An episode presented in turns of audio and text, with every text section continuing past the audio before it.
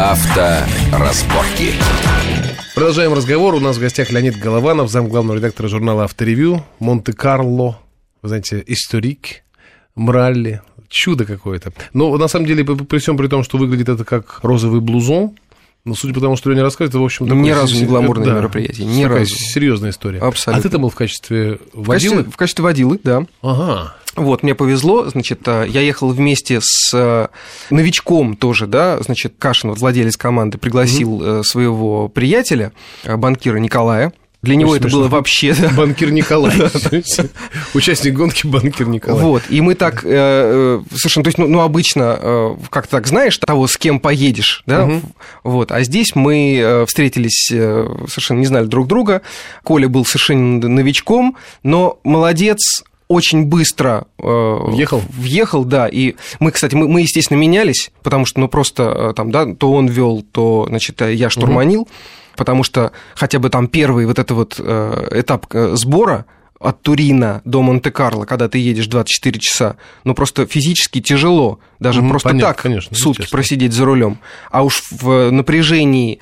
по этим, по всем горным дорогам, по льду и так далее, да, прямо Слушай, очень а в тяжело. Чем специфика работы штурмана? Вот э, в чем э, там, что нужно уметь и понимать водителю, это понятно примерно. А уж штурман, он что делает? Он сидит тут, как в кино показывается. Ну, на самом деле, он главнее. Пальцем тыкает. Что, что он делает? Ну, в классических ралли э, немножко другое.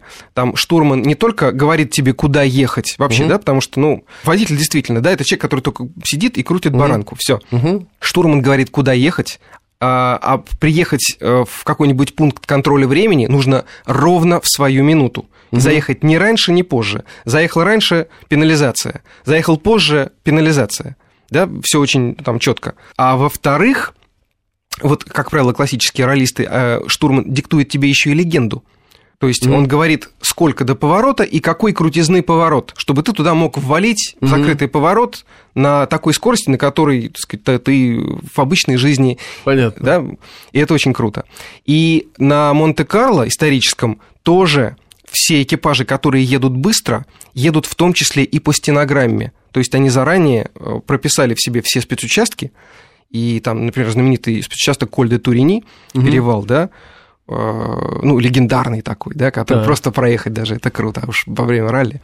Вот, там, там вот без стенограммы ехать быстро невозможно. Мы, к сожалению, с Колей не были столь подготовлены, поэтому мы ехали без так, стенки, так называемой. Стенограмма. Да, но вот во время этого ралли еще на штурм ложится очень важная штука. У тебя спецучасток, это, скажем, тридцать километров горной дороги, и тебе нужно поддерживать скорость пятьдесят километров в час, среднюю. Угу. Это сложно. Это практически, ну, не то, что невозможно, это возможно. Но ты должен точно рассчитать, что, предположим, вот у того поворота у тебя должно быть время одиннадцать минут, там, пятьдесят шесть секунд. Да. Ни секунды больше. Потому что организаторы проверяют время прохождения где-то по маршруту и угу. пенализируют тебя. Если ты хочешь занять какое-то место, да, то тебе надо вот с точностью до секунды Фантастика. Проехать эту дорогу. И, соответственно, штурман все это дело отслеживает и говорит тебе, так, здесь мы опаздываем на три секунды, гони. Там типа, или здесь нагнали, все, теперь помедленней. Слушай, это, наверное, вот я сейчас представляю себе, это, наверное, очень азартная штука. Офигенно, да? Вообще, да? да вообще. Прямо круто. Конечно. Как, как ты говоришь, называется тут перевал легендарный? Коль-де-Турини. Коль-де-Турини? Да, ну там, там много перевалов, mm-hmm. и они... Коль-де-Турини. Конечно. Лёнь, и... впереди Коль-де-Турини.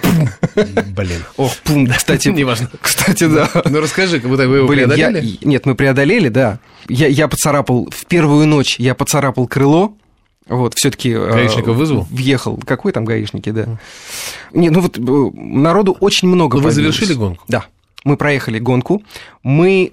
Для новичков, я считаю, мы сто двадцать четвёртые из двести четырнадцать там, да, финишировавших. Из триста четыре да, стартовавших. стартовавших. Да, да. Совсем неплохо. Я считаю, что это совсем неплохо. неплохо. Мне не стыдно.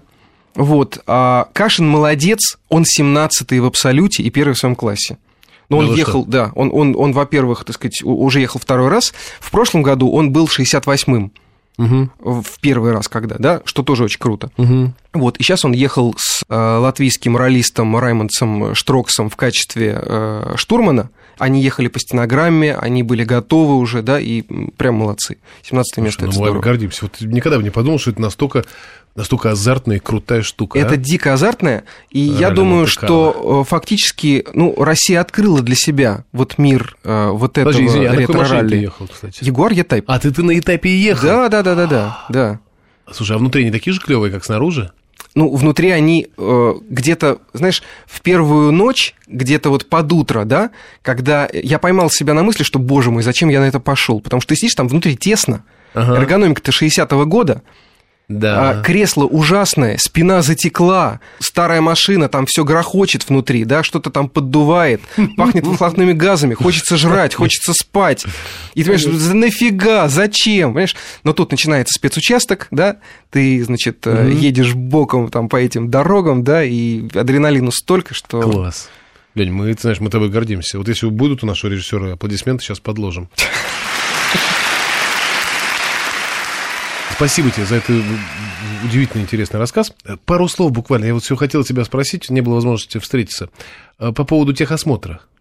Я ну, запутался абсолютно. Вы меня запутали.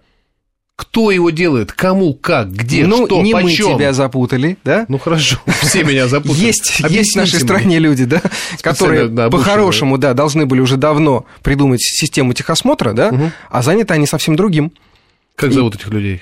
Не поименно. Вот именно. Просто да. Скажи, это кто это люди? Просто руководство в широком ну, смысле? Ну, правительство наше родное. А, в этом смысле. Конечно, так. конечно. Потому что мораторий президентом был объявлен на, на техосмотр, был объявлен скоро как год тому назад. Угу. И за этот год гора родила мышь, да и то полудохлую. Угу. Да, в техосмотр якобы отдали страховщикам. Так. Страховщики... Им нафиг не нужно реально смотреть твой автомобиль на предмет технического состояния. Подожди, Разразился подожди, скандал, подожди, секундочку. Потому что они, по идее, они страховщики, они занимаются страховкой. Их задача продать тебе страховку и потом не выплатить деньги, когда ты придешь к ним за да, компенсацией. Но, да? но чтобы не выплатить это деньги, я помню, я когда, вот, когда покупаешь красоту, они же ходят вокруг машины, а сигнализация есть, можно проверить, какая? Ага, хорошая, и спутниковая, да? И они там галочки ставят, хорошо. Да, да, Ой, да. смотрите, кого... Ну, то есть они, по идее, ну, не то чтобы их должно интересовать состояние машины, а их должно это интересовать. Ну, разве нет? В нашей стране много чего кого должно интересовать, но почему-то не интересует. Так. Вот такая ситуация произошла с техосмотром. Разразил скандал, Росгосстрах, наш самый крупнейший страховщик, да, придумал элегантную схему. Вы, ты приезжаешь к ним угу. и говоришь, я хочу получить ОСАГО. А ОСАГО теперь нельзя получить без техосмотра. Так. И они тебе говорят, хорошо, вот подойдите к тому вот стульчику. Ты подходишь, и там сидит человек под вывеской ЗАО, как там называется, ЗАО техосмотр. Или как-то так, да? Остроумно, да. Вот. Он тебе дает... талончик техосмотра без подписи эксперта. Так. Он не видел ни твоей машины. Его вообще ничего не интересует, угу. да? Ты так. можешь даже там, я не знаю, там сбитый из какой-то... Непонятно. Не да, он его не видел. Да. Он выдает тебе талончик. Так. Ты с этим талончиком идешь обратно, покупаешь ОСАГО. Так. И счастливый, якобы ты прошел техосмотр, уезжаешь. Подожди. Реально машину никто не осматривал. И фокус только в том, что нет подписи эксперта на талоне. Но так как а, ответственности, как... да, понятно, но ответственности за отсутствие этого не предусмотрено. Поэтому они формально, Росгосстрах с этой элегантной схемой, ничего не нарушают. Абсолютно. И в то же время нет человека, который, не посмотрев машину, поставил бы свою подпись под заведомо неисправным автомобилем. Его просто нет физически. А, да, да, но, но, тем не да. менее, штука, так да. сказать, она, она, как называется, действительно, ибо ответственности за отсутствие подписи не предусмотрена. Да. Бинго, как Прекрасно. Говорится. Бинго! Это Росгосстрах придумал? Да, да. Ребят, мы вами... Они сейчас слушают меня? Не знаю. А как же, да. а как же? Мы вами гордимся. Просто, ну, молодцы. Молодцы. Я-то вот. полагал, что страховщиков должно интересовать состояние машины. И, как и... же я заблуждался, И, дурачок, в принципе, а? вот а, с нашей точки зрения, обычных автомобилистов, да, которым мы же, как бы, нам не, не хочется проходить техосмотр, а, ребята придумали абсолютно прекрасную элегантную схему, которая всех устраивает. С точки зрения экономии времени схема действительно блестящая. Да, да. Если вдруг мы, ну, вот особенно, э, так сказать, на радио у нас бывают часто программы, вдруг озаботимся безопасностью на дорогах, так сказать, вдруг неожиданным образом придем параллели между опасностью, безопасностью езды и состоянием автомобиля техническим, то слава этих людей начинает меркнуть потихоньку. И все равно спасибо. Слушай, ну это, конечно, потрясающе. Да-да-да. И хорошо, теперь уже, коль мы это объявляем, это очевидная схема. И каким образом можно решить эту, так сказать, эту коллизию юридическую? Ну, сейчас... Ее кто-нибудь решает вообще? Этим занимаются? Пока в довыборную, да, эпоху все это было как бы, но людям было не до того. Да. Да, ну вот сейчас посмотрим. Угу. По идее, ну как-то обещают все это дело разрулить, но опять-таки прошел год со времен моратория, да, и совершенно непонятно, что мешало раньше, в общем-то, угу. этим заняться, да.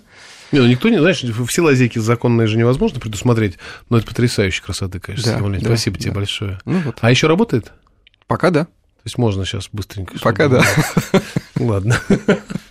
Спасибо тебе большое. Слушайте, вот вы говорите, политики, да, какие же они изощренные, иезуитский ум, туда-сюда. Да нет, вот нет, что, нет, вы смеетесь, что ли? Вообще, мы, мы очень изобретательные, мы очень изобретательные, да? Дайте нам что-нибудь, какую-нибудь препону, мы обойдем ее. Это не то слово. Совершенно, да. Вот, Леонид, спасибо тебе большое. И за интереснейший рассказ, и за, так сказать, и за эту коллизию. Нет, не то, что тебе спасибо за коллизию юридическую, спасибо, что познакомил нас с ней. Не все, может быть, в курсе. Я теперь да. И у нас есть какое-то время, чтобы воспользоваться, если вдруг кто-то среди нас беспринципный. Слушайте, нет, нет, можно на самом деле можно просто поехать на обычный пункт техосмотра, Бля, да, и канает, пройти на пик. Не канает. Да? две тысячи двенадцатый год. Смешно. Смешно. Все, Леонид Голованов был с нами сегодня, заместитель главного редактора журнала «Авторевью». Спасибо огромное, до встречи. Все хорошо. Авторазборки.